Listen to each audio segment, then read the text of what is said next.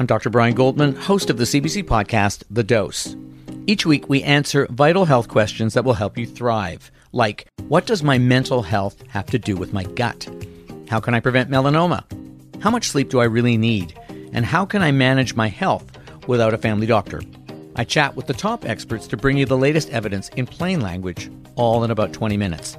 Find the dose on the CBC Listen app or wherever you get your podcasts. This is a CBC podcast. Hi, I'm Nora Young. Welcome to a brand new season of Spark, the 17th, in fact. And a lot has changed since 2007. A lot's changed since 7 o'clock last night. The pace of technological advancement is by turns exhilarating and exhausting.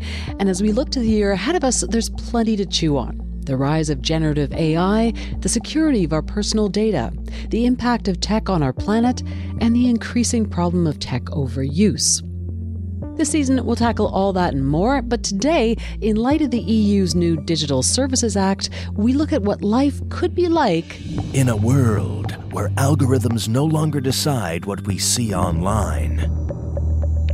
Reining in the power of the tech giants and the almighty algorithm.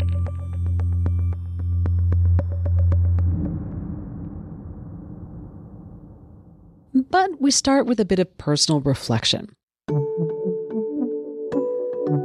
Back at the end of June, we dedicated a whole show to exploring the consequences of our online content addiction. We even issued a summertime challenge to you and to ourselves. Now, I said I would swap in a walk around the block instead of endlessly scrolling cute cat reels. And did I? Sort of, I guess. I saw how being out in nature helps me keep away from mindlessly scrolling on my phone, but in the summer, on holidays, I naturally spend tons of time outside, so I didn't really put it to the test like what happens when I'm indoors surrounded by screens. So let's see how I do this fall. On that same episode, I also asked Spark senior producer Michelle Parise to look deep into her habits. Remember when we used to just go to bed, fall asleep? That's my goal this summer is to go to bed and fall asleep without looking at my phone. I'm proud of you, Michelle. and should I still be proud? You're going to be very proud of me, Nora. I actually did keep my phone off most nights when I went to sleep. I just lay there till I fell asleep like it was 2003, and it was great. Spark producer Samraweet Yohannes also took a long, hard look at her digital habits. My goal is to use my phone less and take less photos on my phone. Mm-hmm. Before, I would use my film camera a lot more. And so maybe now I should actually go back to doing that. I feel like there was a lot of joy that came out of doing those things that the iPhone kind of replaced. Yeah. So, did Sam find joy in snapping analog pics on her old Yashica Electro 35 this summer? No, I didn't.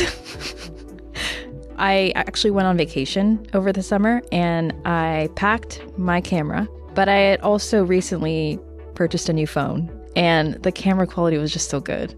So I didn't actually end up using the camera that I'd packed and I ended up just sticking with the phone. But the intention is important. Sure, you keep telling yourself that. Okay, but why did we have to challenge ourselves to do such basic and beneficial things in the first place? Taking a walk, falling asleep at night, doing an enjoyable hobby. It's not that we have no willpower, at least not only that. It's that powerful algorithms are at work in the shadows of digital platforms. Algorithms specifically designed to keep us scrolling, clicking, watching, and collecting fake coins.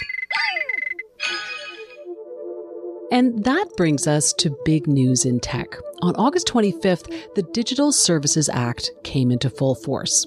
Now, the Digital Services Act, or DSA, is a sweeping set of regulations put forth by the European Union. Tech giants are required to make a bunch of changes that will affect how users in the European Union get content online and how that content is moderated. Now, for now, the rules apply to VLOPs, very large online platforms with more than 45 million users in the EU. We're talking big familiar names Facebook, Amazon, TikTok, YouTube, Google Search. But as of February 2024, the DSA will also kick in for smaller tech companies. There are all sorts of rules as part of it, but um, a lot of it has to do with transparency. This is entrepreneur, author, and Pulitzer Prize winning journalist Julia Angwin. So the idea is if, for instance, some content of yours gets removed, you should get an explanation of why and have an opportunity to dispute it, which is not the case for US users. Also, there's going to be much more enforcement of the rules that the EU wants in terms of what kind of speech is allowed and not allowed. And so, if the platforms leave up some kind of hate speech that is illegal in the European Union, they will be sanctioned for it. And so, there are multiple things that the DSA has. I've just touched on like two highlights. Like Julia says, there are a number of changes, but today we're going to focus on the requirement that tech platforms provide one version of European users' feeds that isn't determined by tracking their past behavior there is going to be more kinds of choice. So Facebook will now have to offer you at least one algorithm that's not based on your behavior, meaning that it is actually usually that will end up looking like a chronological feed of just when people posted. Instead of a feed based on kind of tracking your past behavior, like what you watched and what you engaged with, you just see a chronological feed or you have that option? Yeah, I mean, the thing that um, I think we all learned from the Facebook whistleblower, Frances Haugen, her body of documents that she released were really about the perils of optimizing for engagement. So essentially, if you think about her body of work as at a high level, almost everything that she was pointing out was about the fact that when these platforms are trying to decide what to show you first, they are basing it on what will keep you on the platform longest. So they're looking at what did you click at on at the past? What have other people found appealing? What, um, how long are you staying on a page when you click on it? And, um, and so all of those things are what they call engagement. And what we have found is these platforms, just because they optimize for engagement, are showing us more and more outrageous content, which is leading to this feeling that everyone has that it's like this unpleasant experience and we're feeling really polarized and the discourse feels really angry. And so one way to try to address that, the EU has decided is to at least provide one other option. Now, the one option that the companies that's easiest for them to offer is this chronological feed. The problem is chronological feeds are actually really not that enjoyable. So, mm-hmm. in some sense, to comply with the law, what I expect to happen, and you know, I don't know yet if they will all do this, but like what everyone sort of expects to happen, that there's always one friend you have who posts 30 things in a row. Right. we all are that person. yeah. And so the problem is whenever they're active, like you can't see anything else on your feed. And so there has to be another way where we yeah. can curate our algorithms in some way that's not engagement, which is this outrage machine, and not chronology, which is just like volume wins, right? And so, mm-hmm. what is the other third way? Yeah, and I absolutely want to dig into what your thinking is in that area. But I did wonder, I believe some of these platforms are already starting to experiment with rolling out this option beyond the EU. Do you think there's likely to be pressure on all tech companies to kind of expand some type of non algorithmic curation beyond the European Union?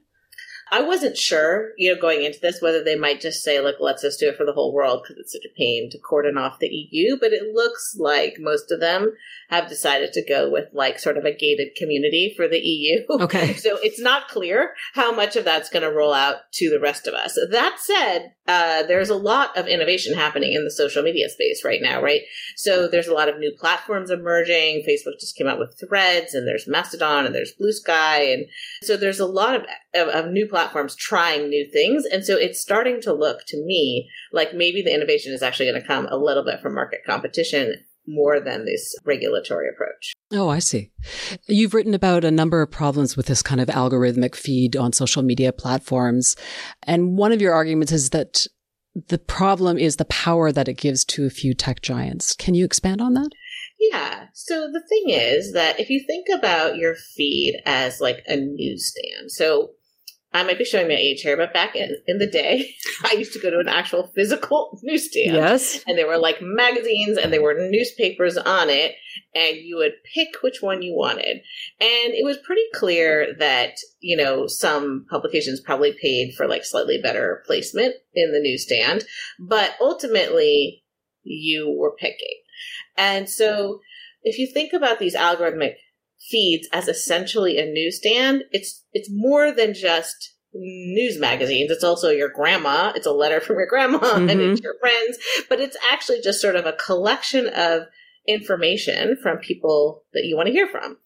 And the weird thing about it is that we've given them the power to like literally never show you your grandma's thing, right? Like yeah. they, they, I mean, I guess technically it's not that they would never show it, but they can put it so low, right, that you would just never get there, right? And this is what they call shadow banning or downranking or demoting content. And it's a strategy and it's, it's sometimes used as punishment, but also it's just like if if your grandma's not writing things that like trigger the engagement algorithm mm-hmm. you just might not see it that often yeah and that's a weird power to give to a private company which is like take away my agency and my choice of what I can see, right? If I go to the library, I can get whatever book I want. They're not going to hide some from me just because like they're not engaging. Yeah. And so we've given these companies this power to control what news we see, what friends we hear from.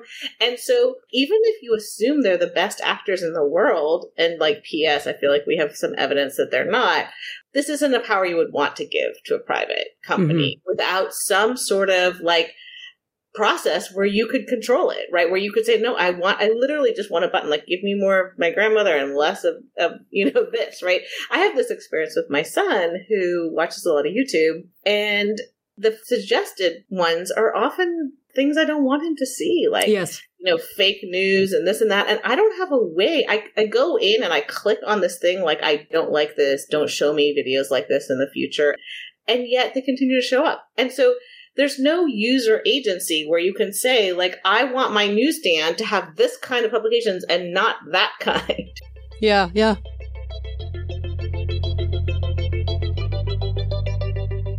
I'm Nora Young, and today on Spark, we're talking about the impacts of the Digital Services Act, sweeping regulations from the EU, which will affect what European users see online. In particular, that big tech platforms need to provide a feed that isn't algorithmically curated, based on tracking users. My guest right now is Pulitzer Prize winning tech journalist Julia Angwin. I mean, is part of the problem just the lack of transparency in this? I mean, it's it's one thing to say, "Oh, I'm not seeing posts from my grandma," but it's another thing if you, you know, you don't know whether, for example, you're not seeing certain types of political content. Absolutely. The transparency is so much of it, right? The fact is, we don't even know what our news feeds are curated for, right? Like I would just like to know, like, what have they decided about me and what are they giving me? And then can I adjust the dials, right? You know, so for instance, there's some ad settings that you can do this with. So you can go into Facebook or Google and actually it will say, like, here's what we've decided to tell advertisers about you. Like, you're interested in, you know, tractors and, you know, farm equipment or whatever and then you can be like no guys i'm i'm really not i just want puppies you know yeah. and then you can and you can actually say that but you can only do that for advertising you can't do that for your news algorithm which is actually the main reason you're there like actually the advertising is just some annoying thing you're trying to avoid anyways mm-hmm. so like the effort involved in tuning that also feels kind of like unrewarding yeah. I mean, tech companies will sometimes say they do this to give users content that better meets their needs and their interests, but do they have other reasons for wanting to target feeds and say this is the kind of thing that Julia wants to see versus this is the kind of thing that Nora wants to see? Well, they want you to stay on the platform, right? They want you to be there because every minute you're there, you can see another ad and they can make more money. So, like, that is the one and only goal that they mm. have.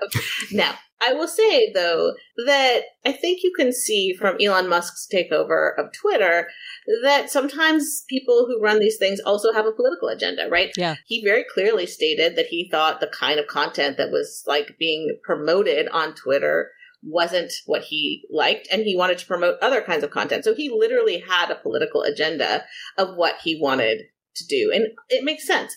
If these platforms have this incredible power, they are going to attract people who want to use that power, right? And so it makes sense that like he has been explicit about his political agenda, but it's you know, it's entirely likely that anyone running one of these platforms would be like would be tempted by the power to do whatever you want. I remember um, long ago Eric Schmidt saying, you know, when he ran Google, he was like, "We know that we could actually just destroy the stock market overnight, but we decided not to," or something, right. you know, something like that. Right. And like, you know, that power's got to be intoxicating. Like, I don't really know what it's like, but it seemed like he was pretty excited about it. I mean, still, you know, algorithmic curation, the sort of for you uh, way that we explore uh, social media now, it certainly makes things easier for users. Do you think people will have an appetite to curate their own feeds to be more active in, in determining what they see? Oh, absolutely. Like, so one thing I want to say is I do really think algorithmic curation is necessary. Given the amount of volume of content that's out there, it's actually really hard to curate your own and yes. make all those decisions. And so I am not actually arguing. I don't actually believe that anyone wants to live in the chronological timeline anymore, or maybe some people do, but not so many. And I do think that people want it to be easy, but I'm not alone in feeling that almost everybody feels like they have some power and they're hiding stuff from me, right? Like this is true on both the left and the right, right? They all mm-hmm. feel aggrieved that our stuff isn't getting promoted, right? Yeah. And so to me that argues for more transparency is needed and more control. And I think that like it's not likely that everyone will utilize that control, but having experimented with Blue Sky, which is this social network I'm using these days that actually has these choice of feeds. I find it actually pretty easy and they say about 20% of their 600,000 users are using it. And so I feel like, okay, not everyone will immediately adopt it, but it's actually just really nice to have that choice. Mm-hmm. I must say, I find it interesting that there's still such an interest in in Substack and, and just the humble email newsletter, which, you know, we remember from the 1990s. So people obviously have an interest in that kind of opting in to choose what they're seeing and reading. Absolutely. And I think that's what's great about our media landscape right now is that kind of whatever niche you're in, you can find. And I think sometimes these algorithms are really great at helping you discover content. So for instance, TikTok has really won the discovery battle. Like their algorithm yeah is so good at helping you discover content in that you would probably not have found. And so that's great. That's a great use of that algorithm. But the thing that I would like is then once I've discovered it to be able to sort of lock it in place. Mm-hmm. It's not that we don't want the algorithm, we just want to be able to turn the dial a little bit. I've been speaking with investigative journalist Julia Angwin. We'll hear more from her in a little bit.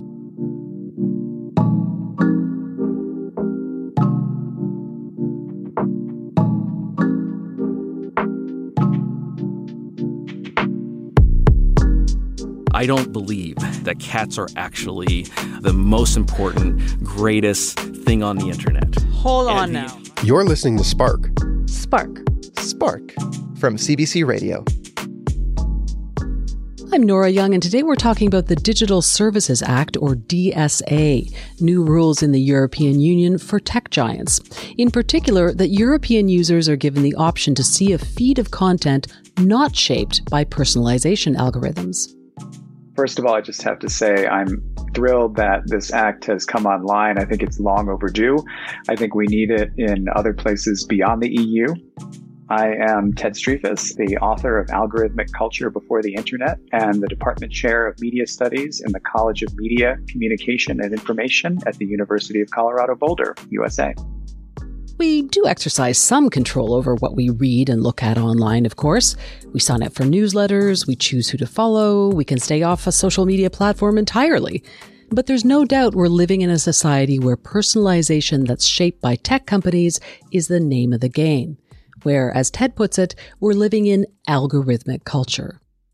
You know, I think the issue here is a question of choice. I mean, you know, the digital world has become in some ways coincident with the world. It's where people live their lives. And I think to the extent that that has become such a significant site of investment, we need to have options, right? We don't live in a one size fits all culture, right? Not everybody has to buy the same size shirt or the same pair of pants And yet that's the expectation that you see in the world of online search and recommendations, right? That though there is ostensible personalization, it's not the kind of personalization where people have meaningful choice, at least until the DSA. And so the DSA arrives at such a, a critical moment, I think, not only for digital culture, but for culture more broadly. Yeah. How much of a role do you think choice plays when we're talking about the adoption of new technologies? I mean, th- there's a famous line from a scholar of technology named uh, Raymond Williams, and he says that any moment of new technology is a moment of choice, which I think is a really sort of profound statement. But for me, the, the question about the profundity is who has the choice? You know, I mean, we, we increasingly are um, locked into digital platforms and digital services. And so it makes it difficult as a kind of consumer or user of these uh, different platforms, whether it's Google or Meta or X, Twitter, or whatever it happens to be, you know, to, to be able to say, this is how I want my experience on this site to be shaped that those decisions are made largely for us. And so if the moment of new technology is a moment of choice, until something like the DSA, there wasn't really much meaningful choice on the part of individual users. And now we're beginning to see that. Mm-hmm. Beyond the idea of choice, how much of a problem do you think it is that these systems are so opaque about what what the rationale for what you're being shown is? Yeah, it's it is a significant problem, but it's it's difficult in ways that maybe we don't fully appreciate or realize. I mean, there is this kind of assumption that well, if we could only sort of like peel back the paper on the algorithm, everything would be exposed and we'd understand how the world was sort of working, you know, at least online. And you know, I don't think it's as simple as that. I mean, I guess you could argue that the creation of culture has long been kind of opaque and sort of concealed the power behind it. I mean, for a long time, we were just sort of told what the culture was. No, this is such a critical insight. And I think this is one of the reasons why, when we talk about digital technology, we have to draw those deeper links back to the past. Because, you know, for, for decades, for centuries, you know, culture has been in many ways a kind of uh, exclusive sort of provenance of, of elite groups, right? So, you know, who got to choose what the particular items were that showed up in the museum mm. or you know who you know we love the librarians but you know until recently who was making the choices about which books you know showed up in the libraries or you know any sort of other of uh, similar kind of situations. And so i think this is this is the sort of critical moment that we're facing. Do we want to repeat the past right? Do we want to continue on a path where cultural institutions and the practice of curation continues to be shrouded in mystery, mm. the sort of opportunity given only to elites who happen to command a great deal of capital or social or technological power?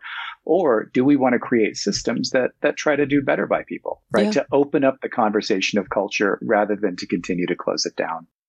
So you've been working with this idea of algorithmic culture for some time. Can you dig into a little bit what you mean by that? So I define it as the use of computational processes to sort, classify, and prioritize people, places, objects, and ideas. But then there's a kind of feedback loop, right? So then it's the habits or the repertoires of thought, conduct, and expression that flow from and back in, into those processes, right? So it's this kind of weird circularity where we are constantly interacting with these algorithmic systems. They are absorbing our data into them, right? Of course, they are constantly mm. surveying everything that we do and say and search for. And then those patterns and those processes get sort of reincorporated into the systems, which in many ways produce those kinds of filter bubble feedback effects that result in us seeing more and more of the same. Right. And so it's an increasingly prevalent phenomenon. I used to talk about this 10 years ago and people would look at me with a kind of, you know, bewildered face and have no idea what I was talking about. And now the experience has become so common and palpable in, in our everyday lives that uh, I think it's something that folks relate to very easily now. Hmm. I feel a bit silly asking this, but just to clarify, when we talk about culture, like, do we mean that process of categorizing and naming people, ideas, objects? Is that is that what we mean by culture? Yeah, no. Well, culture is is is a multifaceted term. Uh, a scholar once described it as one of the two or three most complicated words in the English language. so, when we get into those definitional questions, we're in we're in pretty murky territory. Okay. but you know, there there are at least a couple of ways of thinking about culture, right? So, culture is the kind of way of life in a particular place that you happen to visit, right? The sort of vibe, the practices, the customs, the unstated stuff, right? That that's part of it. But another aspect of culture is what's referred to as selective tradition right? So up until the digital age, there was always that question of, well, there's only so much you can store and only so much you can know, whether it's, you know, knowledge or literature or art or what have you. So what do you shed? What falls by the wayside and what is the stuff that you transmit on to future generations mm. right and so that question of selection and selectivity and curation and transmission across generations has historically been one of the most uh, central aspects of culture as an idea and also then one of the most vexing parts right because who is it that gets to decide yeah. what's the stuff that carries on and what's the stuff that gets left behind yeah it seems like we went from algorithms serving up our culture to us to shaping it, right? Just to use an everyday example, if TikTok serves up a particular video and then that becomes a dominant cultural artifact, is it in some ways making culture?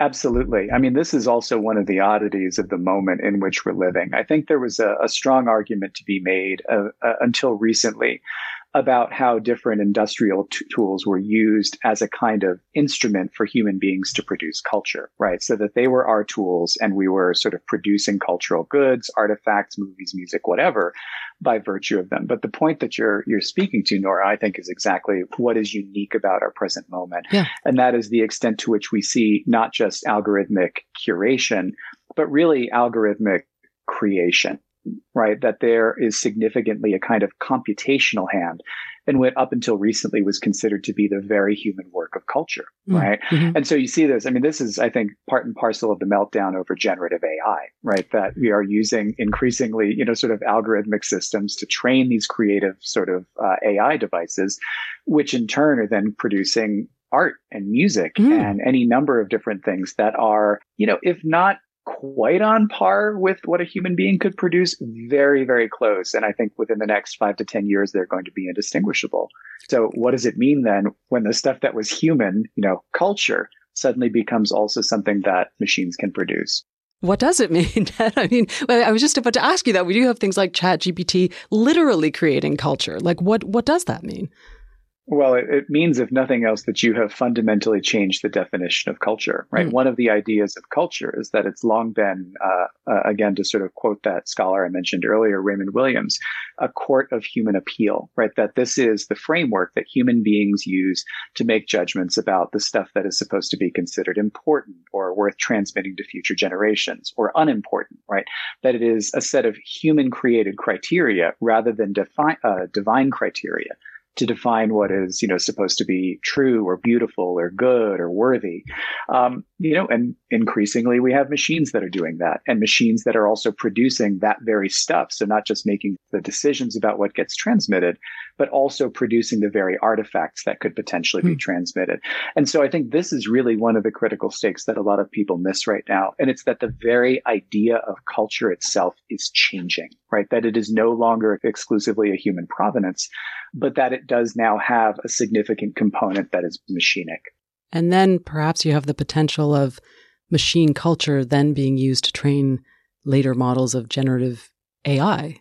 Yeah, absolutely. Yeah. You know, I mean, it's it's not to say that human beings are getting sidelined from culture, mm. but I think the arrangements of power and authority that have long sort of been understood to be how culture functions, they have to be completely rethought in light of things like generative AI and algorithmic decision making more generally.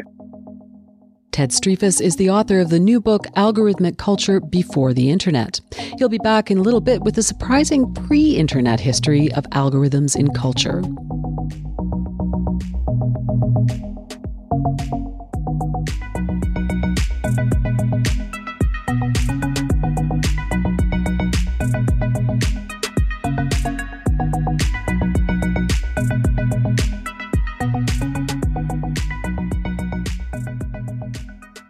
From the Spark Archives. 2014. Academic and writer, Zeynep Tufekci.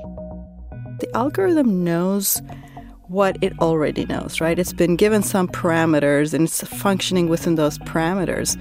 Whereas the people I follow, they bring together a wealth of knowledge and judgment and human experience. So when something that the algorithm would have no idea how to recognize as important happens, my friends on Twitter or my friends on Facebook are actually able to say, wait, this is important. Whereas the algorithm is a lot more predictable and flat and kind of monotonous compared to my friends who can find a more unexpected, interesting things using their human judgment and knowledge of human affairs, which a computer program can do a lot of things, but you know, you can't have all the knowledge that human beings have. So they have limits, functional limits, because they know what they know from the past. And they also have commercial limits because they're tailored towards the advertising medium, which I think is a pity given how important digital connections have become both to our personal and civic lives. Mm.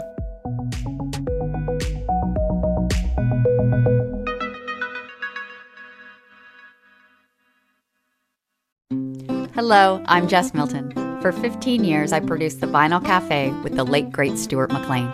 Every week, more than 2 million people tuned in to hear funny, fictional, feel good stories about Dave and his family. We're excited to welcome you back to the warm and welcoming world of The Vinyl Cafe with our new podcast, Backstage at the Vinyl Cafe.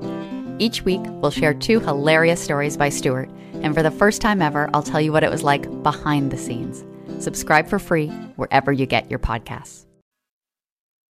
I'm Nora Young, and today on Spark, we're looking at life after personalization algorithms. As you probably know, you don't just see whatever everyone you follow posts on social media.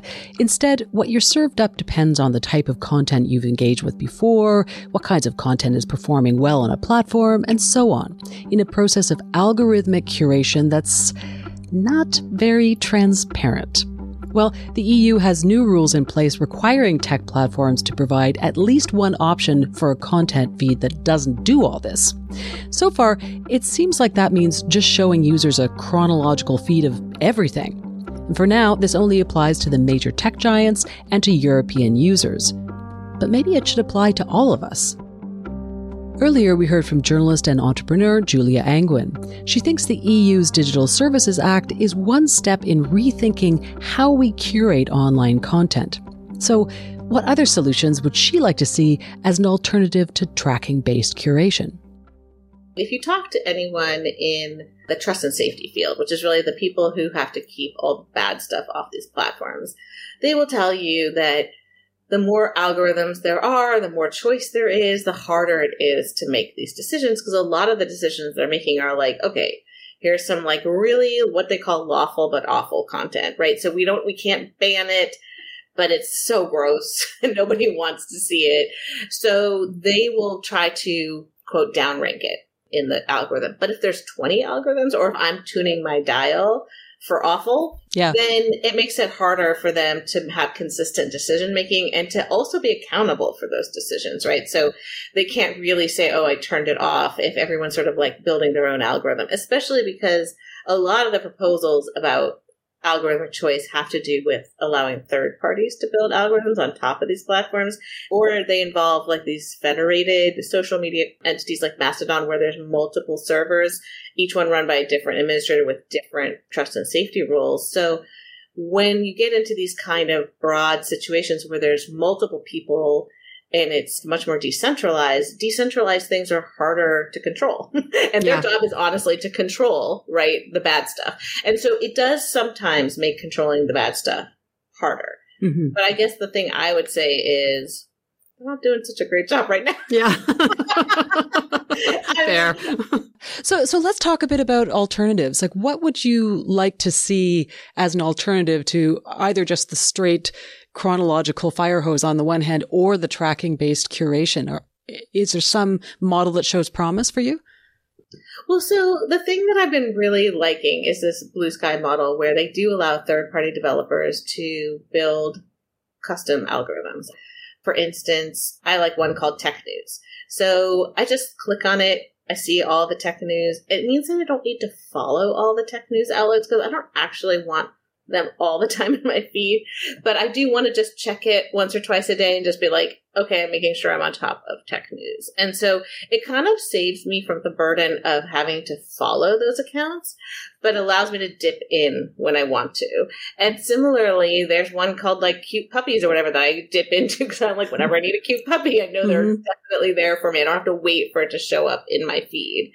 And so I really like this idea that they've been given access to the fire hose, I, I, I, as I understand it, of all the posts, and then they search them. I, I think they find the puppy post, but it's based on the content, not on the account, right? The model that we've all been told is that like the way we control our algorithms is we choose different accounts. Yes. So you choose to follow a certain account because you like that type of content.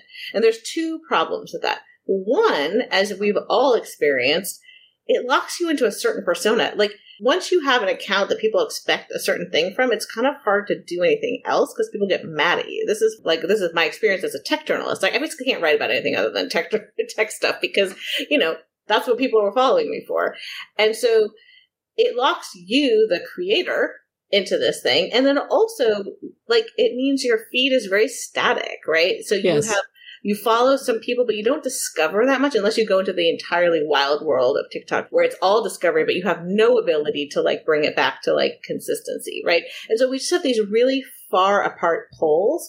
This, I have to choose to be quote like friends with you, which is like a really big commitment. Like I don't know, you know, do we have to, to get this close? Right. right? and the wild thing of, of TikTok where you might discover something and then literally never see it again. So it's like Mhm. all one night stands.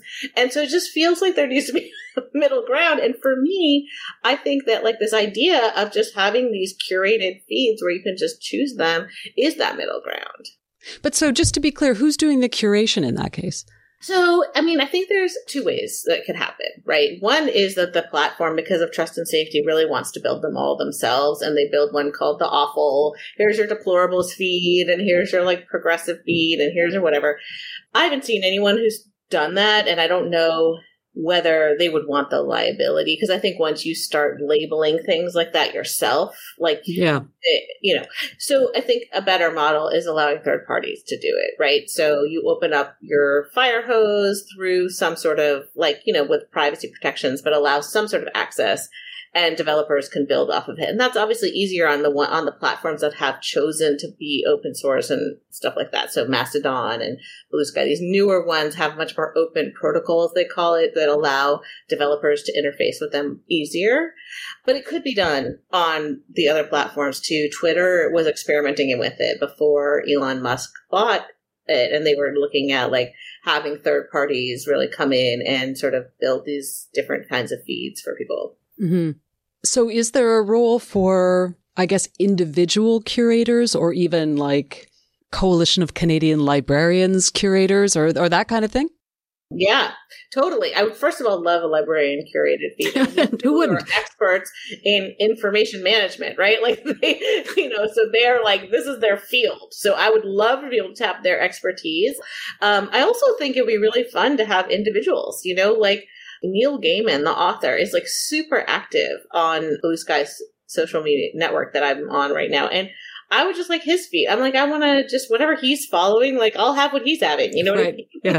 like, um, and so I think that there's certain people who are really like just good at building an interesting collection of people to follow, and I'd like to piggyback off of their thing too. So Yeah. I think there's like lots of ways that this could play out. It's kind of time. We're kind of, you know, 10, 15 years into social media, and I think it you can tell by the all the rise of competition so people are looking for for new ways to engage with this Yeah. I mean, as you suggested, Bluesky, uh, Mastodon had this sort of decentralized structure. Uh, Meta's threads also promised as a more sort of federated structure.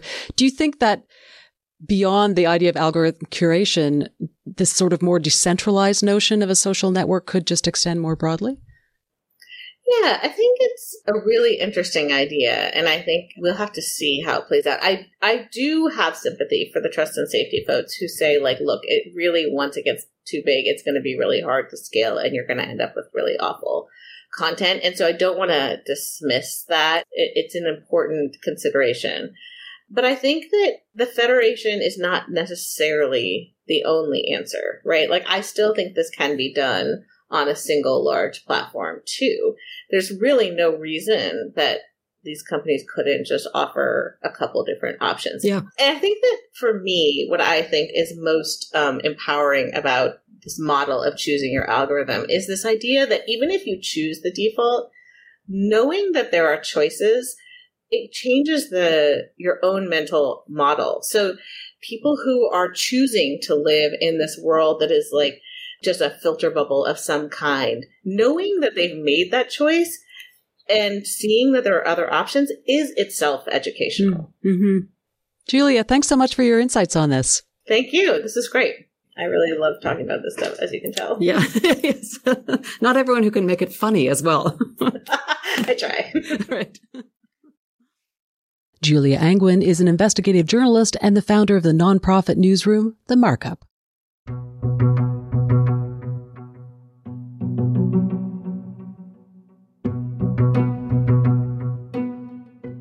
These algorithms, as much as you might call them smart or machine learning or neural networks, there's very fancy words to talk about. They're actually very, very dumb. From the Spark Archives, 2019. John Cheney Lippold, author of We Are Data. I think it's also a really good idea to not see algorithms as anything other than protocols of understanding the world. If we think about what maps are, maps are themselves somewhat of a limitation of what is and is not in the world. So if you look at a map, you know, there are many roads that are not represented on the hmm. map. There are many things that aren't. So we have an abstracted quality to these experiences with knowledge. And so algorithms are just another sequence of these experiences with knowledge. The problem with algorithms, though, is that they are written in such a way that you don't have access to the back end. A lot of people talk about the black box society. And so this is a problem that's not, in, it's not like we shouldn't use algorithms, but it presents us with a different relationship to the world. Mm-hmm. It's an asymmetry of power. They have all the power, you have little. I think it's really useful to think about how the life that we live is often not the life that we want to live. So in my book, I talk about, you know, I am uh, identify as a man, but Google thinks I'm a woman. I'm also, I'm in my 30s, but Google thinks I'm 65 years old. and so these ideas are, yeah, they're, they're, fun ways of, of understanding the distinction between how a Google algorithm thinks of me and how I understand myself within structures of power. And the idea being is that Google wants to follow who I am not necessarily as how I identify as a political subject, but as a consumption pattern. So in that way, uh, Google's wrong, but it's also right because my behaviors do fit within the patterns of what a 65 year old woman is. At the same time, though, I think that we have to always say that these ideas of misrecognition happen outside the online world.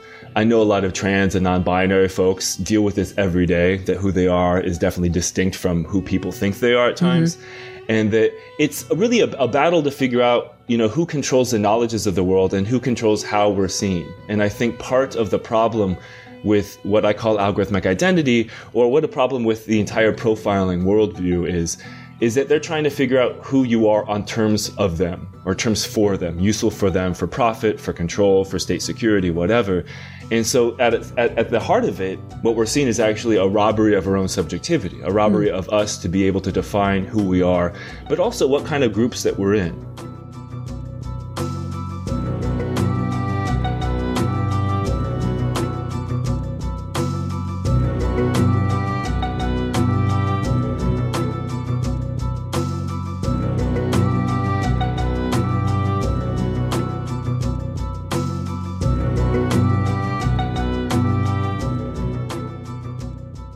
Nora Young, and you're listening to Spark on CBC Radio. We're talking about the limitations of personalization algorithms and possible alternatives. Earlier in the show, we heard from Ted Striphas. Hey, Nora. His new book is called Algorithmic Culture Before the Internet. As you may have guessed, it's chock full of stories that take place before the Internet, like a lot before you know, most of the time when folks are talking about the history of the word algorithm, they go back to the figure for whom algorithm is named, which is a mathematician by the name of Muhammad ibn Musa al Khwarizmi. He lived and worked in the 9th century, chiefly in Baghdad.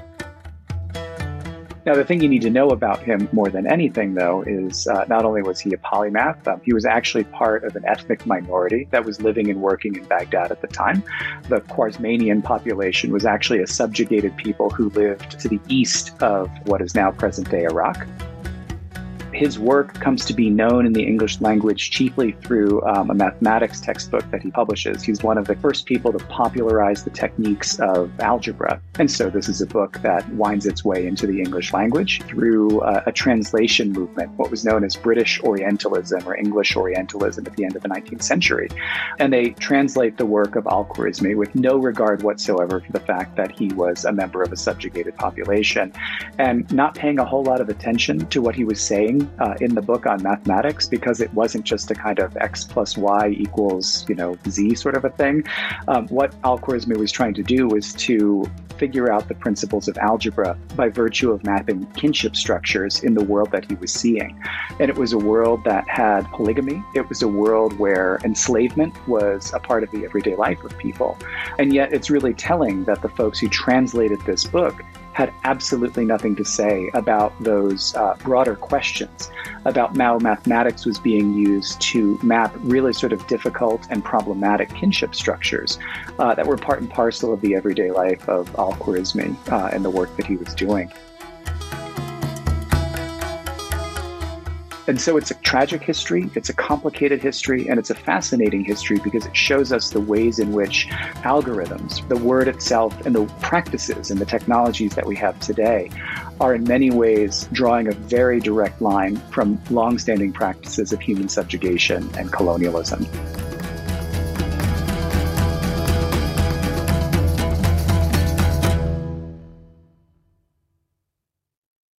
And so when you look at that colonial history, are there ways that you can see the construction of culture as bound up with the history of political power and the history of colonialism? Absolutely. I mean, the, the example that I end the book with is the Cambridge Analytica affair, you know, which is that sort of moment right around 2016 when it became abundantly clear how Cambridge Analytica had inappropriately scraped data from Facebook as a way of trying to sort of intervene in the US presidential election and UK Brexit vote.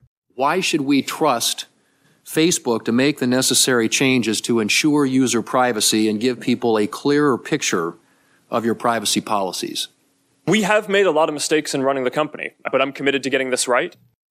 Now, the story that is known but less often told is that they prototyped the systems that they were going to use in Trinidad and Tobago, right, mm-hmm. which is a country with a very complicated colonial history where there are black and indigenous and actually Indian populations all sort of competing for resources.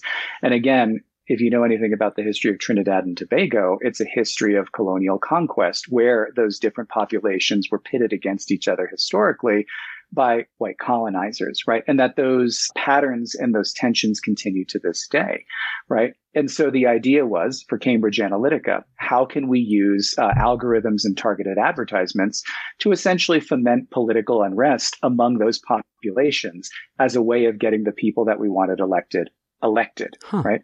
Now, does that sound familiar at all? Yeah, yes, yeah. that's exactly what happens with the UK Brexit vote and then the 2016 presidential election in the United States, right?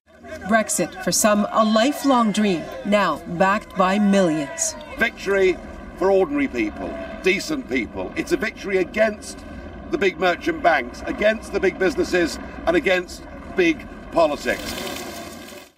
And so what we see here is a kind of, in, in, a different form, the past repeating itself, right? That we see elites, right? Typically white elites located in the global north using the algorithm, right? As a way in which to sort of uh, impose a certain set of political and cultural relations on populations that don't have a great deal of meaningful say in the direction of their own lives. Mm-hmm. The chronological part of your book ends in the mid 70s. So, how did algorithmic culture take off with the rise of digital? Yeah, the argument of the book is that there had to be a great deal of linguistic change, right? Change to the semantics of the very word culture in order for it to occur to people in the final quarter of the 20th century, right? To folks who had found Google and Facebook and, and other entities like that right? That it took semantic work in order for the technological transformation to eventually take place, right? That if we think about culture as this kind of quintessentially human thing, right? It's the way that human beings organize the patterns of our lives. It's human kinship. It's the stuff that people make, right? Mm-hmm. Well, how did it ever occur to people then to say, okay, well, culture should be the stuff that computers make and that right. computers make the decisions about Right. and that they should be the ones choosing how we connect to other people, right? That kinship structure I was just talking about, right? And so the book ends at 1975 with a kind of argument showing how up until that point, right, that meaning of culture had shifted to make it more amenable, to make it more agreeable to that sort of computational understanding. But of mm-hmm. course, we know in 1975, there were very few computers in the world, right? Sure. Most of them were not networked. There wasn't the kind of processing power that we had today. And so there was a kind of semantic capacity in place, but the technological reality had yet to catch up to it. And it's only 25, 30 years later that that technological capability is in place so that we can implement the idea of algorithmic culture in code Mm. and technology. Mm. You know, Ted, one of my favorite things about an earlier era of internet culture prior to the rise of these sort of giant content platforms, especially, is how culture seemed to arise sort of spontaneously online from the bottom up. You know, memes being an obvious example of that. Is that era just over, or are there ways that we can think about kind of democratizing algorithmic culture again? No, it's it's a really important question because I think in some ways when you you go down the rabbit hole of algorithmic culture and especially when you go down the even deeper rabbit hole of generative AI, it's really easy to get to the place where it seems like there is sort of no more room for for people, hmm. right? That that the machines have taken over and we are just subjects of the robot overlords. you know, and that's one of the things that I insist on again and again that that is not the case at all, right? That this is not about the complete sort of replacement of of human beings by machines, but rather it is a moment in which we have to share the stage. And so I think the really meaningful questions that we have to ask right now are all about the ways in which we're going to share the stage with these generative AI systems. But what that also tells me then is that memes and the kinds of things that have made the internet fun and spontaneous and, and organic, they're not going to go away, right? That Mm. human beings are still going to be posting their silly cat videos online and, you know, whatever it happens to be that, that, you know, just continues to, to put a smile on our face or to bring us joy or to remind us that we are people making a weird little dent in the universe, culturally speaking. But the conditions have changed too. And we do have to share that stage. We do have to share that spotlight. And so figuring out what that means moving forward, that's where the critical questions lie. Yeah. And so, is there a way of thinking of a healthier way of constructing and debating culture than either relying on the algorithms of a small number of tech platforms on the one hand, or say relying on a small human elite? Just solve the problem of culture for me, Ted. Yeah, no, no problem. Piece of cake. Well, I mean, I think, you know, a couple of things have to happen. You know, so I'm reminded, for example, of the, the early internet, right? And how difficult it was to construct a web page, right? You'd have to know HTML and, you know, you'd have to be proficient in, in any number of different kinds of things, even just to kind of get online, right? And we have by and large solved those kinds of problems, right? So it's relatively easy to design a website. You know, you can use it using, you know, sort of prefab blocks of code or different kinds of drag and drop services and those kinds of things. And the future that I imagine in part is a future in which we might be able to construct algorithms similarly, right? So that you don't need a profound and deep and abiding technological proficiency in order to create these kinds of systems. So that's certainly one solution, right? To make it easier for people to be able to create these kinds of systems of curation that they could then share and tweak and modify. And that's the other component for me that I think is critical too, is a kind of prevailing ethos where we share these kinds of things, right? Where they are open, where we can modify them, right? It's the whole idea of free culture from about Mm. 20 years ago that was very popular, where there was this idea of remixing and circulating rather than closing down and propertizing, right? And I think in many ways that really has to be fundamental to culture, recognizing, of course, the boundaries of that, right? So, for example, there are lots of indigenous communities that have sacred knowledge judges that are not supposed to be publicly circulated, right? That's a boundary that we have to respect when we're thinking about these questions of openness. And also then why I don't think we should be totally open and moving forward with these kinds of um, different types of systems. But that to me is absolutely critical ultimately. This idea that we need to create systems that are more accessible to people so that they too can participate in the active curation of digital culture. Mm. Ted, thanks so much for your insights on this. Oh, my pleasure, Nora. Always a great time to talk to you. Ted Striphas is the author of the new book, Algorithmic Culture Before the Internet. He's also chair of the Department of Media Studies at the College of Media, Communication and Information, University of Colorado at Boulder. So far, the European Union has really taken the lead in regulating the tech giants and in bringing some transparency for users, but there are other signs that there's a shift in the climate. September 12th marks the beginning of a major antitrust case in the States, US et al. versus Google. The federal government is taking on Google in what's considered to be the first major case of its kind since Microsoft in 1998. We'll keep our eyes on that.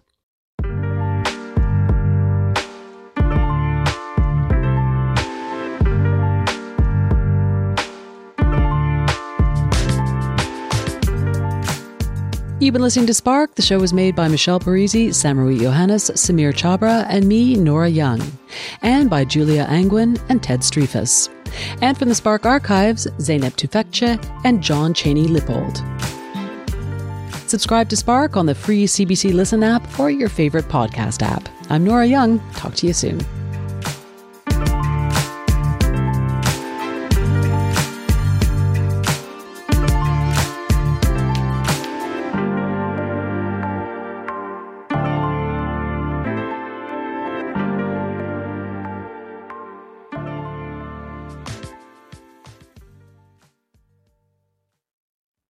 For more CBC podcasts, go to cbc.ca slash podcasts.